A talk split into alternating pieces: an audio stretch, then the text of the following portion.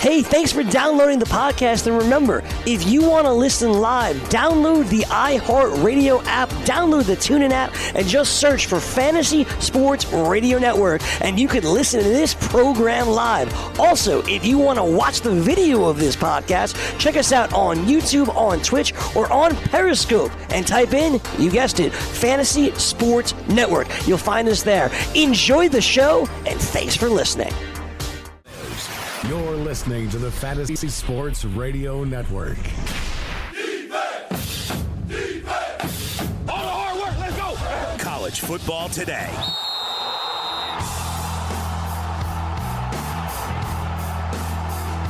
Uh, the stage is set for a huge slate of top 25 action, along with a bevy of under the radar games later today. Welcome to College Football Today, brought to you by BetDSI. Joe Lisi, Rich Cirminiello, and Gabe Morency going to be here for the next three hours. Guys, we saw uh, some great action last night. Colorado getting the victory over UCLA. But today we'll know who the best team possibly in the Big Ten is a little bit later around 7 o'clock tonight, Rich. Well, it's the game uh, of the year in the Big Ten up to this point, maybe the entire season, depending upon what happens. Ohio State, Penn State, whiteout. Two top offenses in the country, number one and number two. Lots of points, lots of excitement.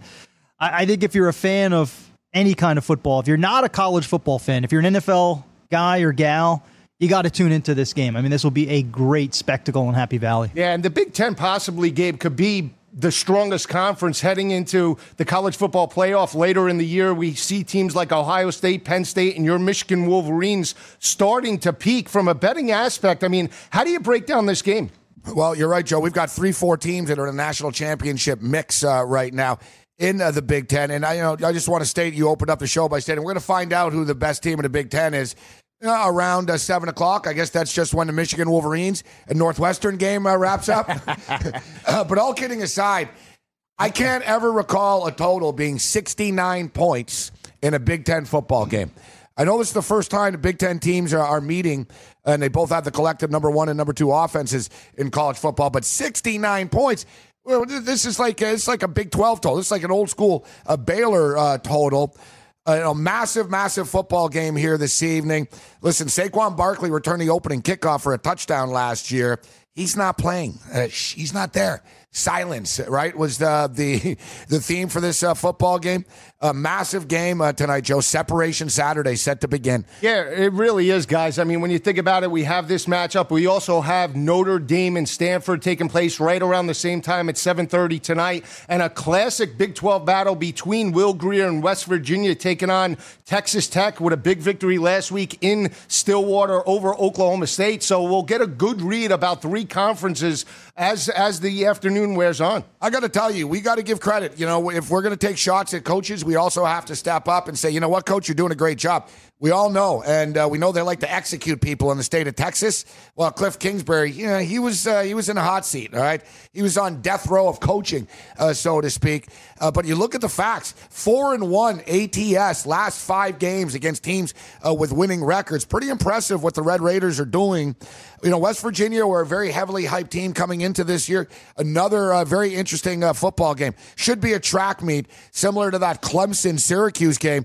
revenge, vendetta. Uh, some very, very intriguing football games on the card today. Rich, when you break down this game, Ohio State, Penn State, Ohio State's won four of the last five by 18.7 points per game. Picked up this victory last year, 39 to 38. But last time in Happy Valley, they were 20 point favorites and lost this yeah. ball game due to a special teams play that really gave Penn State momentum. And from that point on, they never turned back and made it to the Rose Bowl that year. I mean, when you break this game down, a lot of pressure on Trace McSorley, no Saquon Barkley. And more importantly, I think Penn State has to attack that defensive front seven minus Nick Bosa in this matchup. And I think this is one of those games where you, you truly miss Nick Bosa. Wasn't the case last week against Tulane. He's going to be out for an extended period of time, likely into November. And at this point, point, I don't know for sure if he's going to come back. I mean, he's going to be a top five overall, maybe the top pick in the 2019 NFL draft. So, does Nick Bosa, along with his family, do they even have him suit up for Ohio State? So, he'll be missed. Now, Ohio State still has a lot of talent on the defensive line, but one of the things that stands out for me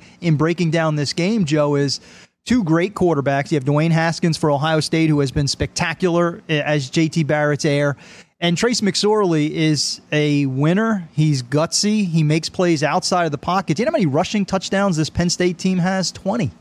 20 touchdowns. They, they have more rushing touchdowns than Navy at this point, and neither of these defenses have looked great in the month of September. Both are vulnerable, especially against the run. Yeah, Penn State averaging 274 rushing yards per game. They got it going two weeks ago with uh, a dynamic effort against Kent State, 297 rushing yards on the ground. They followed that up last week in Champaign with 387 rushing yards, and I think that's the matchup as you watch this game play out. Here's an interesting statistic, guys. Since 2016, under James Franklin, Penn State is 16 and 0 at home and have won those 16 games by 25.6 points per game. I like Penn State here. I think they get a seven point victory. It's not going to be easy. I think it's lower scoring, but game, I'm all in with uh, Penn State, not only with the points, but on the money line here. You know, throughout the week, I was trying to talk myself into taking Penn State here. I'm very, very concerned about their defense. My biggest bet on this game uh, will be points, points, and more points. I'm going to be betting the over of this contest. I, I, you know, I want to take Penn State here too, Joe. And in the same way, I want to take the Miami Dolphins against the Patriots. But maybe it's because I'm a Bills fan and I don't like the Pats, and maybe because I'm a Michigan fan and I don't like OSU. I think that. Um, I, you know, you look at Haskins, and I, he's better than JT Barrett is. This, this kid's just amazing, and they're just so loaded you know, it's it's very. This is a tough spot uh, here for Penn State, considering how poor their defense is. You know, we look at McSorley's having a hard time completing his passes, while completing only about fifty three percent.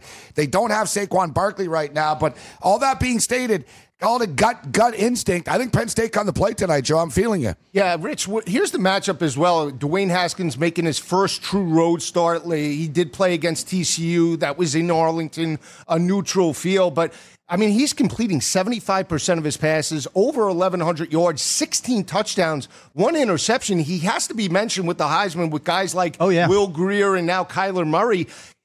I think if Penn State could force them into third down and long situations, that would be the defensive recipe. Because when you look at Ohio State over the last couple of weeks, 181 rushing yards against TCU. Last week against Tulane, only 152. That could be the recipe for that Penn State defense in this matchup. Joe, I don't know how that happens. I mean, uh, Penn State, right from the beginning against App State, struggled yeah. defensively. They've had a lot of turnover, eight new starters, 82nd nationally against the run. So I think Mike Weber and J.K. Dobbins will get their yards against the Penn State defense. I don't know if Dwayne is going to be in a lot of third and long situations. And to Gabe's point, I think it's a track meet. I, I, think both offenses get up and down the field in a hurry. This could be a last possession type of a game. And in that kind of a setting, my money goes on Trace McSorley. I'm with you guys. I'm assuming, Gabe, you're saying you like Penn State if you had to. Joe, I know, loves yeah. Penn State. I'm with Penn State tonight. I, I, think Ohio State is vulnerable defensively. Both teams will score. But in a game that could come down to the final possession, Trace McSorley is an unstoppable force combined with Miles Sanders in the backfield. Juwan Johnson on the outside. I think this is a last possession game, and I think they go berserk in Happy Valley yeah, tonight. And you mentioned the home field atmosphere. We saw JT Barrett lead the fourth quarter comeback. That played a little bit of a factor in that comeback on the road last year for Penn State. Now they're home where they haven't lost since 2015. So I think this will be a confident group. I mean, Gabe, uh, you think Penn State wins the game outright, or you're taking them with the, just with the points here? Well, you know, it was a one point game last year. Is it really going to be that close once again? I think with this sort of shortish number, if you're taking Penn State at plus three and a half, you got to hope that they're going to be able to win this game outright. You know, no one gets rich betting against Urban Meyer. Let's just be real. It's turned into quite a rivalry. Uh, James Franklin's not the most popular coach here.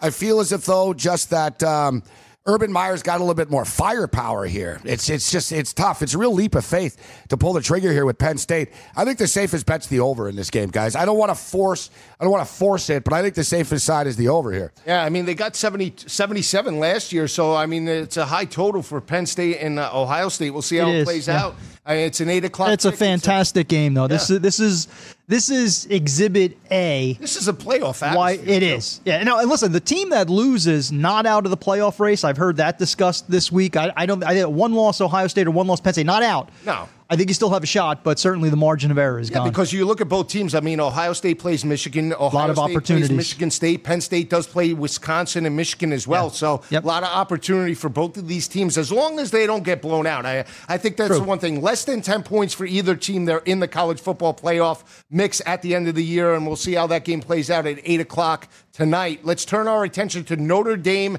Stanford. Stanford's won four of the last five guys by eight and a half points per game. Picked up this victory last year in Palo Alto. 38 to 20, but this is a different Notre Dame team with Ian Book at the helm. He completed 25 of 34 passes, 325 yards, two touchdowns, no interceptions. He's going up against the Stanford secondary that not only allowed 346 passing yards to Justin Herbert, but is giving up 233 passing yards per game. To me, Rich, that's the difference. I like the speed of Notre Dame. I think they get a 10 to 13 point victory later today. Yeah, I agree. One of my best bets of the day. I love Notre Dame in this spot, and I'll tell you why. Uh, watched, like everybody, the Stanford game against Oregon. Kudos to the Cardinal.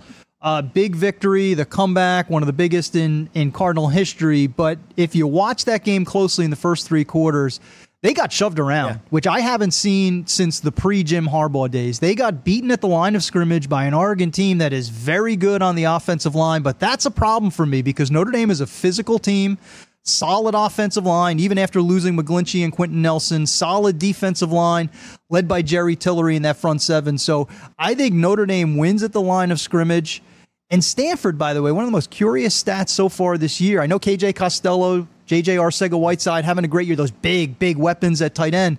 119th nationally on the ground, which is absolutely stunning. Even if Bryce Love is not healthy, Stanford can't run the ball, and that's a concern. Yeah, 104 rushing yards per game, Gabe. 71 against Oregon. They're going to be put in third down in long situations. And more importantly, I mean, the back to back road games, I mean, how does that f- figure into the Vegas aspect and, and picking this matchup? I really do think it's playing into the number because I, I don't believe Notre Dame would be technically five and a half points at better. I, you know, you have home field, you have the back to back. Now, you guys mentioned it, shocking as well. And I remember talking about this after we watched. I uh, remember when Stanford played San Diego State, and San Diego State completely suffocated Bryce Love. And we thought, well, maybe it was just the packages and it confused them, and they stacked the box so much. Stanford's a weird football team this year, and I agree with everything you guys stated in that Stanford haven't really looked great in any of their games. That San Diego State game that they won. That wasn't a dominant performance. It was closer than the final score would have indicated. They really got lucky last week, you know, but you got to be good to be lucky, lucky to be good, right? And, you know, they, they're very fortunate with the turnovers. I just have confidence in David Shaw. I mean, this is just a football team that just sort of finds a way to win football games, finds a way to cover football games. And I was all over Notre Dame last week, and not, not a lot of people want to lay the points on the road. I'm not a fan of Kelly switching quarterbacks like this all the time. And and now everybody's on the book bandwagon. And yeah, he looked good. That, that's against Wake Forest. Now you're putting this kid in a massive game against the Stanford Cardinal team that just sort of eats massive games for breakfast on a weekly basis, it seems. They're they're battle tested, this Stanford team. I like Stanford's physicality. You mentioned Notre Dame speed. I'm going to take Stanford's uh, physicality. Not to mention, uh, Brian Kelly's really struggled uh, against uh, Stanford. He's one in six uh, against Stanford. Uh, Shaw, um, uh, the five and two against the spread in this rivalry. Stanford's gotten the better of Notre Dame over the years. Here's the matchup that I look to play out in this ball game, Richie. The, if they can't run the football, if they only get, let's say, less than 100 yards or 85 yards, that's going to put them into long third down situations. They're only converting 36% of their third down Stanford? opportunities. Yeah. Yeah, Stanford, the Cardinal. Over the last couple of years, just to give you an idea, 42% conversions on third down. So when you're put into third and 10, third and 12, you allow Notre Dame to utilize blitz packages and create pressure. And I'm starting to think now, you watch that matchup uh, in Autzen Stadium. They came out a little flat in the first quarter, and Oregon looked like the fresher team. Now the schedule could be catching up to Stanford, and now the back-to-back road games. Yeah. Are they a tired football team here? I, I think that's a good point. Back to back road games, long trip up to Oregon, long trip now to South Bend. And, and Notre Dame, I think, is a fresher team. Notre Dame is a more balanced team offensively. I don't want to go overboard, as Gabe said with Ian Book. I don't want to go crazy, but that offense did look different. I mean, that did. And it's not a great Wake Forest defense, but now that you have the balance of the passing attack, you could take advantage of the big weapons like Chase Claypool on the outside that Notre Dame has, it's also going to open up things for the running game. Dexter Williams, who I think is the Irish's best running back. He's healthy and returning in this game. And again, if you want to watch this one closely, watch it at the line of scrimmage. Stanford has not been dominant on either side of the ball. That's going to be a problem.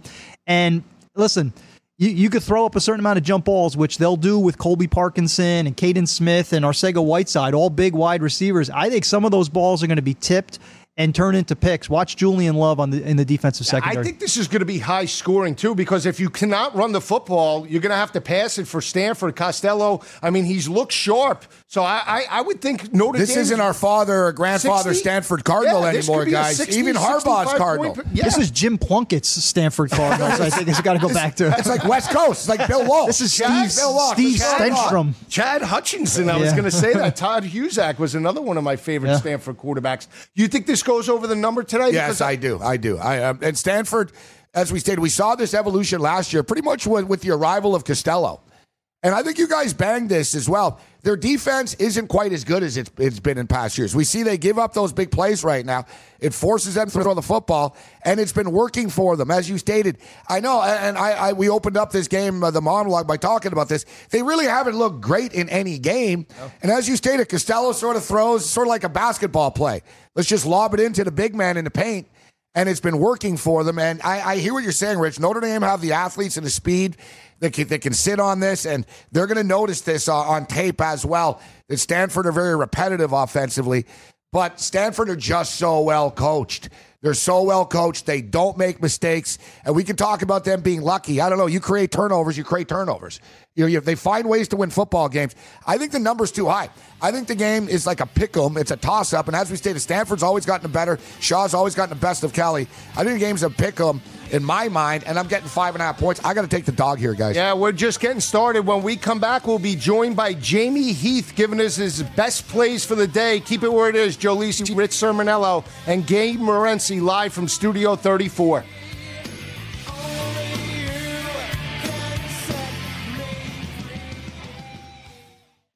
From the NFL to the NBA, DailyRoto.com is the place to win millions in daily fantasy. You can get the best DFS NFL coverage all season long for a price of $129.99 or dominate the entire daily fantasy sports realm with the Elite Package at $59.99 per month. If you use the promo code FNTSY, you get 10% off your Daily Roto package. Go to DailyRoto.com, pick your NFL or Elite Package, enter promo code FNTSY, and you'll be on your way to becoming the next Daily Roto millionaire.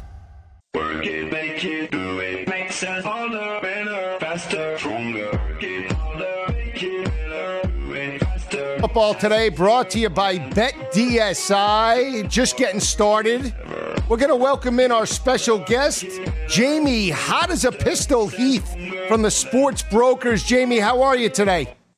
I'm great. How are you guys doing today? Uh, doing well. A marquee slate of top 25 action. I mean, Jamie, when you look at this slate today, I mean, great games. From a handicapping perspective, do you, do you hold a lot of weight from the previous week's performances when you break down these games? Well, yes, I hold some weight, uh, but obviously, you know, now we're getting into conference play. So, like I was saying to you guys last week, it's a whole different ball game when it comes to these matchups. You know, I give a lot of credibility to certain situations, but in others, in other aspects, like I said, when we're getting into conference play, whole different aspect and a lot of and a lot of type of rivalries like we have in this Stanford Notre Dame game, like you guys were touching up on a little while ago. I mentioned you've been hot as a pistol, and we want to get fans uh, interested in your special package because we know you're just knocking them down each and every week. Where can fans uh, follow your information? Absolutely, Joe. Uh, we're we're, we're uh, we are hot as a as, as a firecracker, so to speak. The number's 1 800 220 6262. Again, 1 800 220 6262. Visit our website, thesportsbrokers.com. Visit our website, join our website. We turn outcomes into incomes, and we've been turning a lot of outcomes into incomes this year so far. The outcome that interests me most tonight is going to be Ohio State Penn State. It's going to be a lot of hours before that kicks off. I cannot wait to see that scene in Happy Valley. Jamie, can you break down uh, the Nittany Lions and the Buckeyes for us? Absolutely, Rich. Uh, should be a whiteout, I'm sure, at Happy Valley tonight. Excellent game. Uh, can't wait myself. Eight o'clock Eastern start. Two possible Heisman candidates in McSorley and Haskins. Whoever wins this game is probably going to have the upper edge as far as Heisman's con- considered, as well as whoever wins this game is going to have full control of the Big Ten. Uh, McSorley, for one, he beat Ohio State two years ago. They were a real big underdog in that game. Last year, they were they were beating Ohio State big. Ohio State ended up coming back with the victory with a late charge. I, I honestly love the. I think this game is going to be a track meet. I see a lot of offense. The line opened up at four, Ohio State four, and the total anywhere is from 65. It's gone up to 70. Now it's climbing back down, 68 and a half. I see a lot of points scored here. This quarterback for Ohio State adds a different dimension. He's got a strong arm. I love their running backs and Dobbins and Weber. I, I uh, also obviously love McSorley in this matchup. I think he's got the experience. He's faced Ohio State, like I said, a couple times. He's and, it is in Ohio State. The crowd's going to be just absolutely sick for this game. I give a, a, an edge to uh, Penn State in this game, especially grabbing three and a half at home. So I say take Penn State and go over. I really love the over in this game. I'm on the same side as you uh, on this here, Jamie. I've been talking about the over all week as well. You look, you look at these teams. Penn State haven't scored less than 45 points in a football game, guys. And I know, I know that this is a different Ohio State uh, beast than than they've been playing so far. But we see the Ohio State can light it up offensively as well. Will be a track meet. The points are intriguing. I wouldn't lay the points. To me, guys, it, it's Penn State plus the points, the over, or pass on the side. I like the over better than the side, but that I'm I'm with Jamie here, Joe. Yeah, when you look at the other matchup, Jamie, I mean, you were talking about Notre Dame and Stanford. I mean, a critical Pac 12 battle for the Cardinal. I mean, they, they need momentum as they head into conference play. But Notre Dame lost this matchup 38 to 20 last year. Now a new quarterback. How does that figure into the handicapping perspective after one game on the road in Wake Forest? Well, I'll tell you, Joe. Uh, Stanford's been a, a, really good team to us. Fortunately, uh, we talked about Stanford last week on on your show. David Shaw is a mastermind coach. They were getting crushed by by Oregon last week. It looked like they were just pretty much left for dead. Somehow, some way, they you could you could say they got lucky. I don't know. I mean, I just I just think this team might be blessed. I love the fact that KJ Costello is maturing every, each and every week. He's got big receivers. I mean, big like as in basketball size or volleyball size, big receivers like in, in, in Whiteside, Smith, Parkinson, who seem like they just play volleyball with the ball. You, you got a quarterback today in Notre Dame who they're very, very high on. Like you said, they went into Wake Forest and absolutely drilled them last week, but this is a totally different animal. Stanford is proven tested. David Shaw is five and two against Notre Dame, like you guys were saying earlier, and I think Kelly, I want to say, is one and six against Stanford. If you have to go to coaching like you did last week, I, I took Shaw over Cristobal. I'm going to take Shaw over Kelly any day of the week. I like Stanford getting the five and a half here, and I think again, like I was saying about the Ohio State game, I think this is going to be a high scoring team, uh, high scoring game too, because Notre Dame is going to pretty much make Stanford throw the ball. They're going to pretty much put eight guys in the box, stop Love, but that's going to open up for Whiteside, the tight end Parkinson, and, and Smith as well. And don't forget, Notre Dame, I know they got one of their key running backs playing, but their other running back, Armstrong, who has, I think, five TDs on the year, he's out today. That's a big loss for, for Notre Dame today. Once again, Jamie, I'm on board uh, with. Um with what uh, what you're talking about here. Let's let's look at Notre Dame here. They played Michigan in Week One. It was a great performance. Michigan really stumbled out of the gate in the first half of that football game. Played better, specifically in the fourth quarter as the game went on. But now we're asked to win this game by six points with the Irish, an Irish team to beat Ball State by eight points. Jamie, an Irish team to beat Vanderbilt by five points. It's like, all right, yeah, you, you blew out Wake Forest last week. Yes, so did Boston College the week before that. and they, and they yeah. lost to Purdue. So here we are at home. They haven't won a game by more than seven, and Michigan played god awful in the first half of that game. Eight point win, excuse me, eight point win against Ball State, five point win against Vandy. Now you're laying five and a half against the Stanford team that's better than all all of the aforementioned teams all week. Absolutely. I, I, thought the number was too high to me, and I just I don't know if you you were tuning in, Jamie, but I just said to me this game's like a pick 'em, and I'm getting five and a half points, and I brought it up. David Shaw's five and two against the spread. Kelly's one and six against the spread against Stanford. Give me the Cardinal and that creepy uh, mascot, that Gumby looking tree. I kind of like that know, mascot myself. Yeah, it's weird. It's a weird one. It is weird. Seems like every game I go over, Gabe, you seem to agree. So I think we're on the, a lot of the same page. You should be we're on the worried, same Jamie. wavelength. You should be very worried. Jamie, uh, uh, Midwest, uh, we got Trace McSorley against Dwayne Haskins. Southwest, it's Will Grier versus Alan Bowman, the new gunslinger for Cliff Kingsbury. I love this game from an offensive perspective. Uh, what do you got for West Virginia and Texas Tech? Uh, I don't know, boys. Rich, I'll tell you first off before I go into this game. Let me give you out the number again. I we love, love, love college football games starting at 12 o'clock. We have a, a major game at 12 o'clock that we absolutely love. I want all your listeners out there to call this number 1 800 220 6262. Excuse me, 1 800 220 6262. Visit my website, thesportsbrokers.com. Visit our website, join our website. We turn outcomes into incomes. Now, getting to this big matchup here at Lubbock, Texas. Once again, I see a track meet. A lot of people are saying this is going to be a defensive game because West Virginia's played great defense. Well, who's West Virginia actually played this year? They've played. They they opened up the season against the Tennessee Volunteers. I don't know about you boys out there, but Tennessee does not look like a very good offensive team. They look kind of offensively challenged as far as I'm concerned. Uh, they got demolished by Florida last week. They're, they'll be lucky to score a touchdown today against Georgia, by the way. Uh, then they played Youngstown State, who's a Division two school, and then last week they played Bill Snyder's Kansas State uh, Wildcats, who look awful as well so far this year. Now they're going against Cliff Kingsbury's Texas Tech Red Raiders, who absolutely handed Oklahoma State's lunch last week. They beat them 41 to 17. They they completely dominated the second half. They got this Bowman who's a second whoever Kingsbury puts in at quarterback seems to be amazing. I mean, this guy's leading the I think he's second in the nation in passing in four games. He's thrown for almost 1600 yards. It- It's, it's just amazing. I see a track meet here again. You got Grier and his experienced receivers in Sills and uh, Sims and Jennings against, uh, again, Bowman's guys. Vasher, who looks to me like an NFL ready uh, receiver. He made a, a Beckham like catch a couple weeks ago, I think the first game against Mississippi. He's got another receiver on this team, Wesley, who's already got 30 receptions in four games.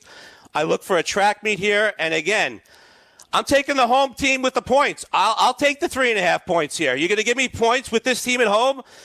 Uh, West Virginia to me really hasn't been challenged. Today they're going to be challenged, but I really, really like the over. Take over 72 and a half in this game. Yeah, that's what I wanted to ask you, Jamie. When you look at the total, I think it opened up around 74 and knocked it down to around 72, 72 and a half now, uh, where we stand in terms of the total.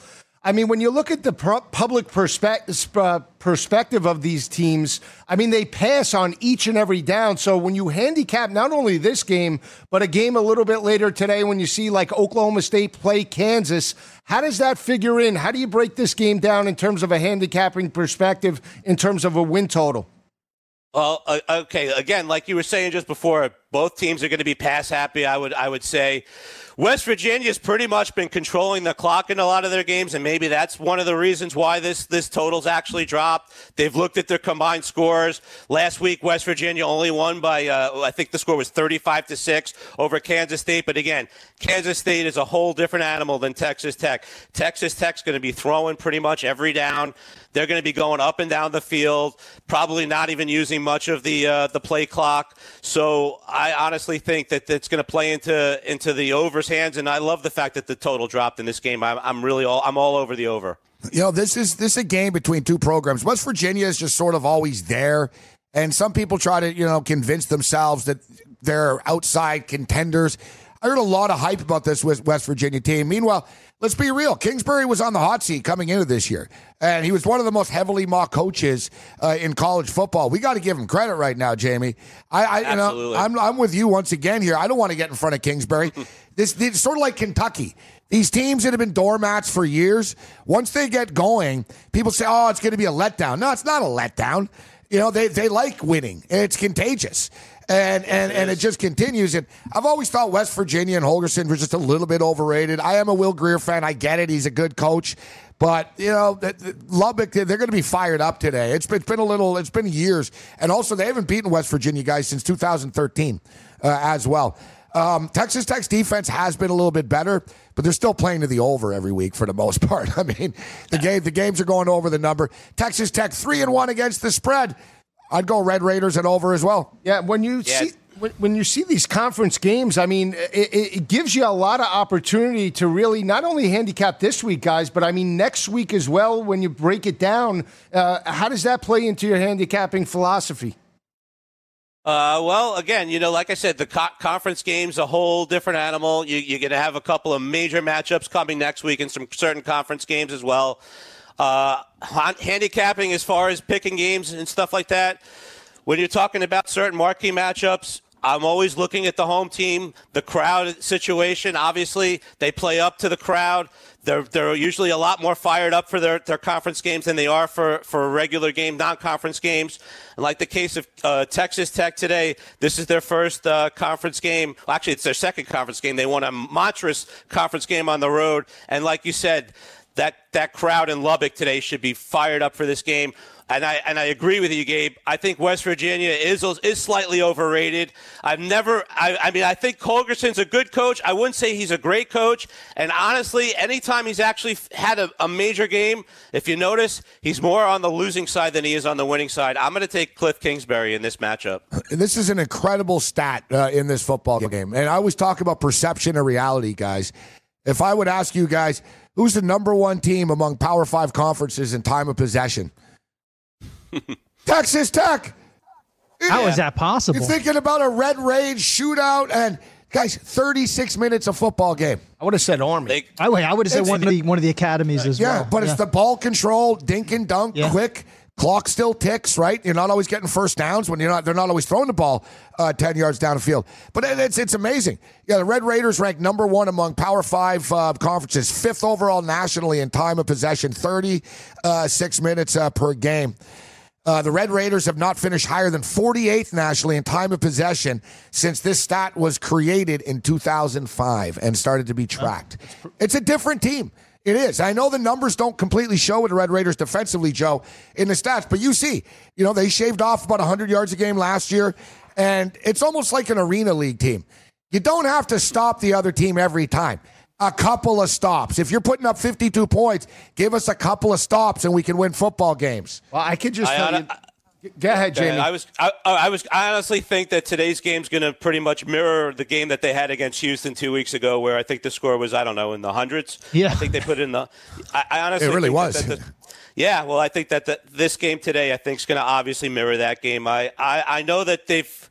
They can they control the ball through their dink and dunk passing and this and that, but I'm telling you what, I just for some reason I think Kingsbury's going to pretty much start throwing the ball to his his big receiver in Vasher and Wesley. I honestly, I, I see a lot. I think the winning team in this game is going to be scoring in the in the mid to high 50s. Honestly, Jamie, let me ask you a question outside of the, the specificity of the matchups. Now that we're getting into end of September, we're starting to see a lot of injuries mount, a lot of attrition.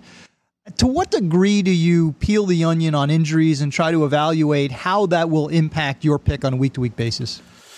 well. You know, it's it's a, that's a great question, and we talked about a game I think a couple weeks ago. I, I mean, the the quarterback for uh, San Diego State Chapman was out, and we mentioned you know the fact that Arizona State came off that big win. Sure enough, San Diego State ended up beating them. We were talking about that game, but you know something. Key injuries to obviously the skill positions. You know, obviously quarterback is the most important position in college and pro. And if a quarterback is to go down, I weigh very heavily in certain situations. In the case of San Diego State, I didn't weigh it so heavily because they're a run team, but now they just lost their running back as well. He has a broken collarbone, I want to say, too, so they're in big trouble. But uh, as far as handicapping, absolutely, Rich. When a, when a quarterback or a running back, a, a, big running back, say Bryce Love was to go down for Stanford, all of a sudden that changes every aspect as far as my handicapping. And obviously, I'm going to put a lot of cr- uh, credence into it.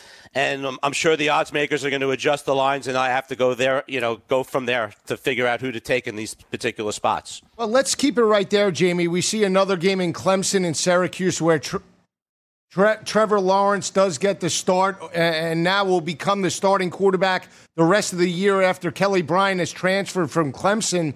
How does that play in? Uh, obviously, Lawrence has played throughout the year. He's thrown for nine touchdowns, but now he's the go to guy. The bullseye's on his back. How do you play into that in terms of when you break these games down? Uh, yeah, Joe, that's a good question. Absolutely. He's another one that's getting thrown into the fire. Uh, Evidently, uh, Dabo Swinney's very, very high on this kid to to to put him in to, to make him the uh, starter and pretty much claim that he's the starter for the rest of the year. Have Bryant uh, transfer out of that school. So obviously, they're very high on him. They're playing a Syracuse team that I said beginning of the season was going to be very improved. They they pretty much shut down Florida State a couple weeks ago. That's another game I think there's going to be a ton of scoring in as long as Dungey can stay healthy because you're going against one of the best defensive lines in football. He starts running the football and he's he's a he don't slide. He don't take a slide. He's going to try to run through these guys. Uh, he better not do that today or he's in serious trouble. But I see another high scoring game in that game as well, Joe. Jamie, always great insight and information. Go to the sportsbrokers.com and check Jamie out. Call him out on his number. We're coming right back with Clemson and Syracuse. Thanks, guys.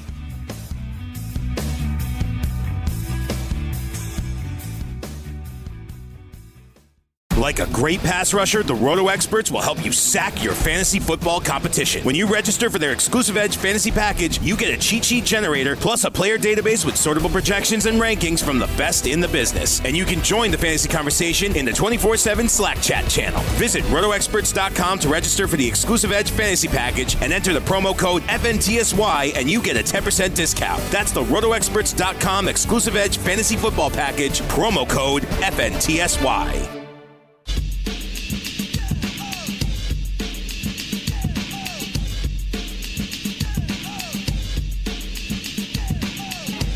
Back on college football today, brought to you by BetDSI. If you enjoy playing daily fantasy sports but are sick of dealing with professionals using algorithms to select hundreds of lineups and entries, try the Props Builder tool at mybookie.ag.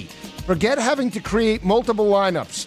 Ditch the hassle of dealing with late scratches and avoid experts winning 90% of the money. Invest in the players that you want without salary caps. And if you sign up for a new account using the promo code FNTSY, you can receive a 50% deposit bonus. No more dealing with late lineup scratches, no experts to compete against. Just you and the prop that you choose. Go to mybookie.ag. That's mybookie.ag. Enter promo code FNTSY upon sign up and choose your matchups using the props builder tool. That's mybookie AG promo code FNTSY.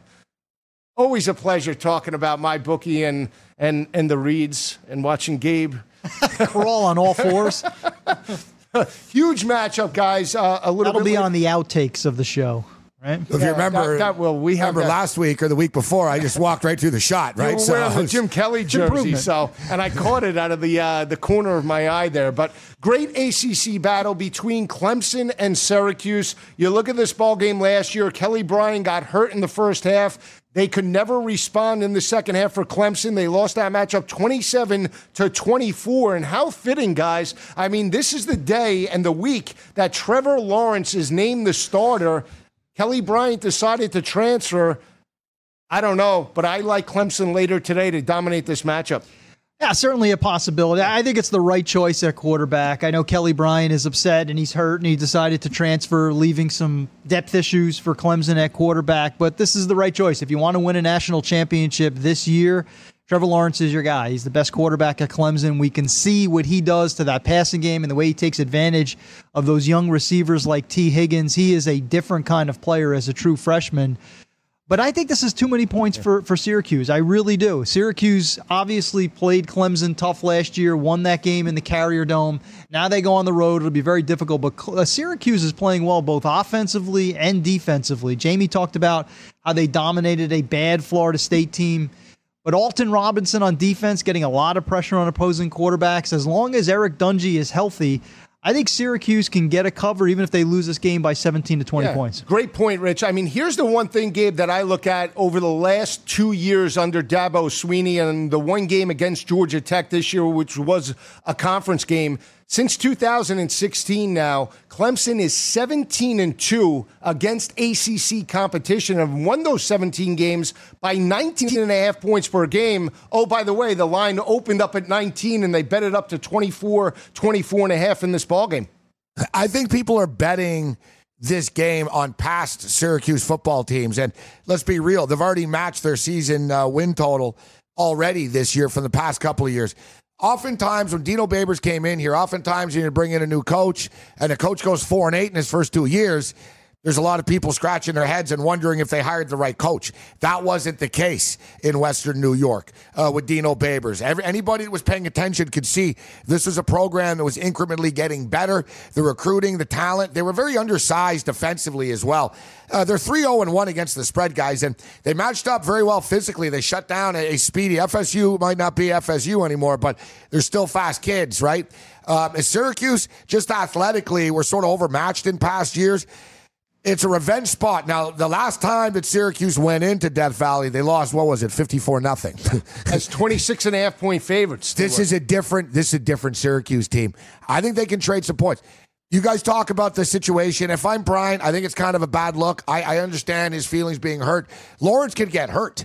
Uh, I look at Le'Veon Bell not letting his teammates down because it's a business, but I think Bryant should have stayed the year and then moved on after the fact, as opposed to just uh, you know the way the way this goes down. But you got to believe that Clemson's going to get into the mid 40s, high 40s. What can Syracuse give us? Can they get into the mid 20s? I think they can. I think the over is the way to go. It's coming down a little bit. It's about 64 and a half, but you know, I, am a I'm a risky guy, guys, and you know, I'm going against logic here. I'm taking Syracuse to hang around and and trade points a little bit here with Clemson. I think Clemson will pull away eventually, win by 22, 23, 21, etc. Getting 25 and a half, man, 26 points, nearly four full touchdowns. I got to take the underdog here and the over. Yeah, that's a great point. I was wrong on Clemson last week. I thought they would struggle with Georgia Tech, but Rich, this is a Clemson offense that's averaging 274 passing yards per game. They're going to look to attack a Syracuse defense, giving up 255 passing yards to opposing offenses and quarterbacks. They struggle with Wozniak and, and Western Michigan week number two. Here's the recipe as well. When you look at Syracuse overall, you think just offense. This is an offense averaging around 278 per game, rushing for around 234 yards on the ground. But that defense, four games, 13 total sacks, and more importantly, holding opposing quarterbacks and offenses to only 19% on third down conversions. Yeah, I, I, I really like Gabe's point, so I'll echo them, which is this is a different Syracuse team. Not suggesting they're going to win back to back games against Clemson, not that kind of a team, but Dino really has them playing with a lot of confidence, a lot of speed, a lot of pop. And I'm glad you brought up defense because defensively they're making strides as well. They were a sieve last year. Not so much this year. Now, they haven't played a team, obviously, the caliber of Clemson. UConn last week, you know, I discount. Florida State is down. But again, another point that Gabe brought up was you still have a Cam Akers. You still have a Deondre Francois. Uh, you have some big, fast wide receivers at Florida State, and Syracuse simply dominated. So as long as Eric Dungey is healthy, which is always risky, especially against that defensive front of Clemson, as long as he's healthy, then they can trade blows with Clemson enough. I think if they get into the 20s, they do cover this game. so exactly, it's a Rich. lot of points You're for, for a Syracuse points. team. So let's say Syracuse, uh, let's say uh, Syracuse gives up 44 points. Can we get to 21? Yeah, I think that's certainly possible. Yeah, 44 yep. 21. Like Clemson can convincingly win this game. Lawrence could have a nice game, Joe, and throw four touchdown passes, and the Qs can still cover the number here. Yeah, that's a great point. I don't like this game per se as one of my best bets. I would lean Clemson here just because, again, they're at home in Death Valley. That defense. It was 54 nothing last Yeah, time they went up but- there, but it's but, different. But it was different because. Dungey Dungey's playing very well. He's rushed for a, he leads the team at rushing 354 yards. You know what this game reminds me of, and I don't like comparing NFL and and and college, but it's football and it's situational spots. It's the Miami Dolphins. Your Miami Dolphins and the Patriots. I was afraid- undefeated. I was you're afraid you going. were on, yeah, you're say going that. on the road. You're taking on the beast of the conference, Yeah. so to speak. And hey, if we're for real, if the Dolphins are for real, they go in there and they don't maybe win the game, but they hang around. If you know, if Syracuse just gets blasted. I could see them then the downward spiral begins. We see this every year, guys. College football teams are 5 and 0. You don't pay attention, you go on vacation, you come back, you're like, "Oh my god, they finished the season 6 and 6." Right? I mean, people pad their records early, but I think Syracuse are the real deal. I think Syracuse are a 7-win football team. There's going to be some losses coming along the way here. Yeah. But I think they can do enough as Rich stated. We don't need much. You're getting 24 and a half, 25 points. Give us can you give us 20 can you score 24 are clemson putting up 55 today i don't think so You never know. I mean, that's the one scary thing with Trevor Lawrence. They might go and attack that secondary on each and every down. I like the better defense here. Obviously, in my opinion, it is Clemson, giving up only 148 passing yards per game, 31% on third down conversions. Again, Eric Dungey is going to have to move the chains, and this is a Syracuse offense, guys, that's averaging 40% on third down conversions per game. So as long as they can do that against the Clemson defense, they'll be in this ball game and again have the opportunity to score points. We'll see how it plays out. you know what's amazing joe the syracuse have not trailed once for one Yeah. minute yet this year Is that right? that's going to change today Yeah, well, How do they know. react to You that, too? Yeah. you never right. know. I mean, if they get the ball first and first drive, they put some points up, get a get a feel. oh taking an underdog that's what you need man you get that first You drive to- suddenly you're up 31 right And you have to put the pressure on the new quarterback to match them score for score. If you're Eric Dungey, you kid's unflappable, though. Yeah, He we'll is see. special, He Lawrence. is. We'll see how that game plays out a little bit later today. Let's turn our attention to another Big 12 battle. It's Texas on the road in Manhattan to face Bill Snyder and Kansas State. They got blown out last week in Morgantown. From a series perspective, Texas has won three of the last five guys by 10 points per game. They picked up this win last year in Austin. 40 to 34 wasn't easy. Game went to overtime. They got this six point win, and more importantly, the cover as five and a half point favorites. I like Sam Ehlinger. I like the speed of Texas here. I think they dominate this ball game by anywhere from 17 to 20 points. I couldn't agree with you more. Uh, Kansas State, I mean, it's a program traditionally I have liked, not this year. This is a different team. And, you know, when you look historically at coaches that are on the downward side of their career, you think about maybe Bobby Bowden at the end of his career at Florida State, the teams just aren't the same. I think Bill Snyder's in that position right now. This is a different Kansas State team. They used to win the line of scrimmage and be able to run the ball, not running the ball this year, not protecting the quarterback, not getting any kind of pressure, not getting the turnovers that they used to, not as good on special teams. This is a very different can. Now, I'm not all in on Texas. I think people will go overboard. I think there's still work to do. They're not the class of the Big 12, but those back to back wins over USC and TCU, very impressive. I think they go into Kansas State where they have struggled and they get some revenge on the Wildcats. And Gabe, here's what I look at when I break this game down from a defensive perspective. Texas really impressed me against a speed team in TCU. Sam Ehlinger last year, guys, 30 of 50. 380 yards, two touchdowns, one interception against that K State defense in that 40 to 34 win. And when you mention Kansas State not running the football, they're only averaging 156 rushing yards per game. Last couple of years prior to that, they were 196, 231, and more importantly, giving up 178 rushing yards per game. To me, that's a difference. But I also like the over here. I think this over can come in later today, Gabe. I'm a little concerned about the over because oh, I Are you? wonder if Kansas State can score. And you know what they're averaging? They're averaging eight points a game Yeah. against uh, Power Five schools this year. It's it's that bad right now. this is now. a better defense than they've seen, Yeah. at least since Mississippi State. Six of the last seven games in this rivalry have gone under the number. Hmm. Uh, Texas ca- are capable playing to the over, and you're right about Ehlinger. I like to see just settle on a quarterback and move on here. I, I- and that's you know Tom Herman's starting to get this thing going. Maybe they're a year or two away from being you know playoff contenders. You know programs going in opposite directions, and I agree with everything that Rich stated about Bill Snyder. It was a hell of a run. But we're seeing you just can't recruit there. The talent gaps are just too different. The, the game has changed in the spread offense. He could sort of, you know, special teams and we'll run the ball and, you know, we'll will ourselves to victory here, guys. It's just not happening anymore. Quite frankly, I think he would have retired a couple of years ago if they just would have accepted that his son was allowed to take over and they said, We love you, but your son can't take over the program. I think this is probably the swan song. I don't think he's going to want to go out like this, guys, but this looks like an ugly season. This looks like a three and nine type of season, if that, Joe and Rich. Like, I think this is it for Bill Snyder right now. Texas, I don't love it either. You don't want to be, you know, you don't get rich laying points like this on the road, but wouldn't surprise me if it was sort of an ugly 34 10, 34 13, 27 10. I'm leaning with the under and, and the horns here. Well, here's where I like the over.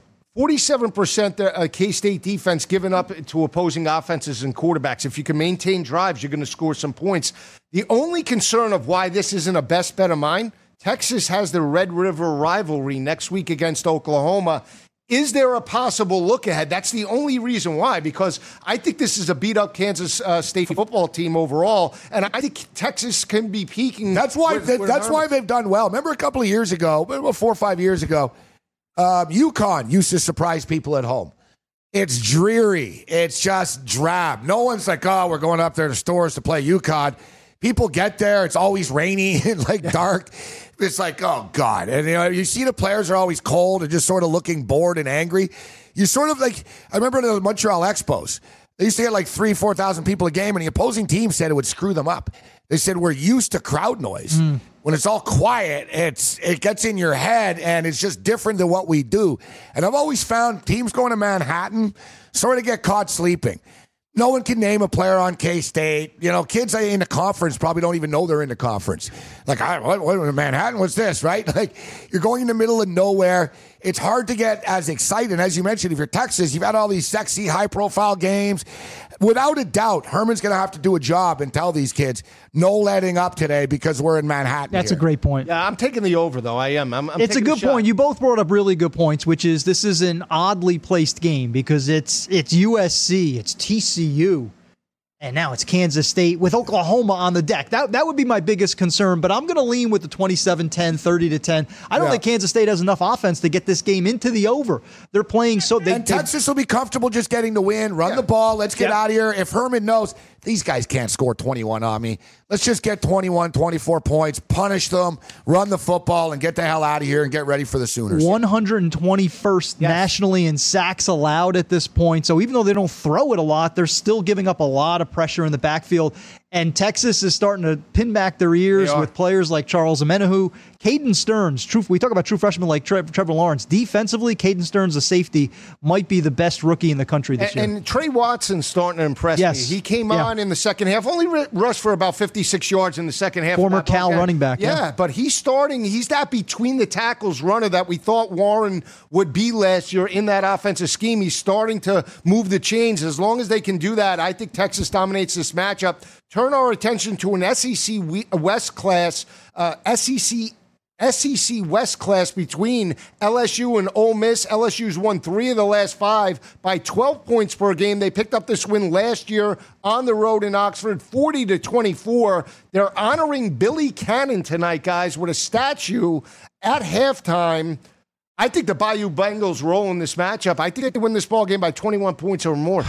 I, I, I disagree. I wouldn't call it a best bet. I would take the points. To me, this is a rivalry game. We we had Louisiana Tech last week because I, I don't think LSU is a dominant team. They just keep winning, which is fantastic. And and a lot of credit to Ed Orgeron, Joe Burrow doing a good job in a leadership role. But I think Ole Miss has enough offensively to kind of stay in this game, hang around with LSU.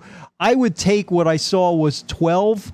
It's down to 10 now. It's down to 10. Yeah, people, a Big lot, a line lot of people throughout the week on this. a lot of people putting That money on Ole Miss. and a half last night. I think it could be a competitive game. I Look would. at Mississippi guys; they played well this year, and so they got they got tattooed by Alabama. Who doesn't? Right? Yeah. they responded. They bounced back. They took care Look what of they did. business. How about the Texas Tech win? How does how good does that look Great in week point. one? In Yeah. week one, and Yeah. you know what? They won that game convincingly. 47-27. They, Yeah. That was the last time Texas Tech lost a football game. I hit that. I was on uh, Mississippi in the Would you over. take the over in this matchup? Because I mean, LSU's only given up 91 rushing yards per game, so Ole Miss isn't going to look to run the ball. They're going to look to attack that LSU secondary. Feels so- a little high at 60. If I, you know, if I'm betting a total and it's at 60, Joe, I want flashy West Coast Pac-12. You know what I mean? I want, I, I want explosive. Is LSU explosive? As Rich men, you guys mentioned, and Rich mentioned it. LSU's winning games.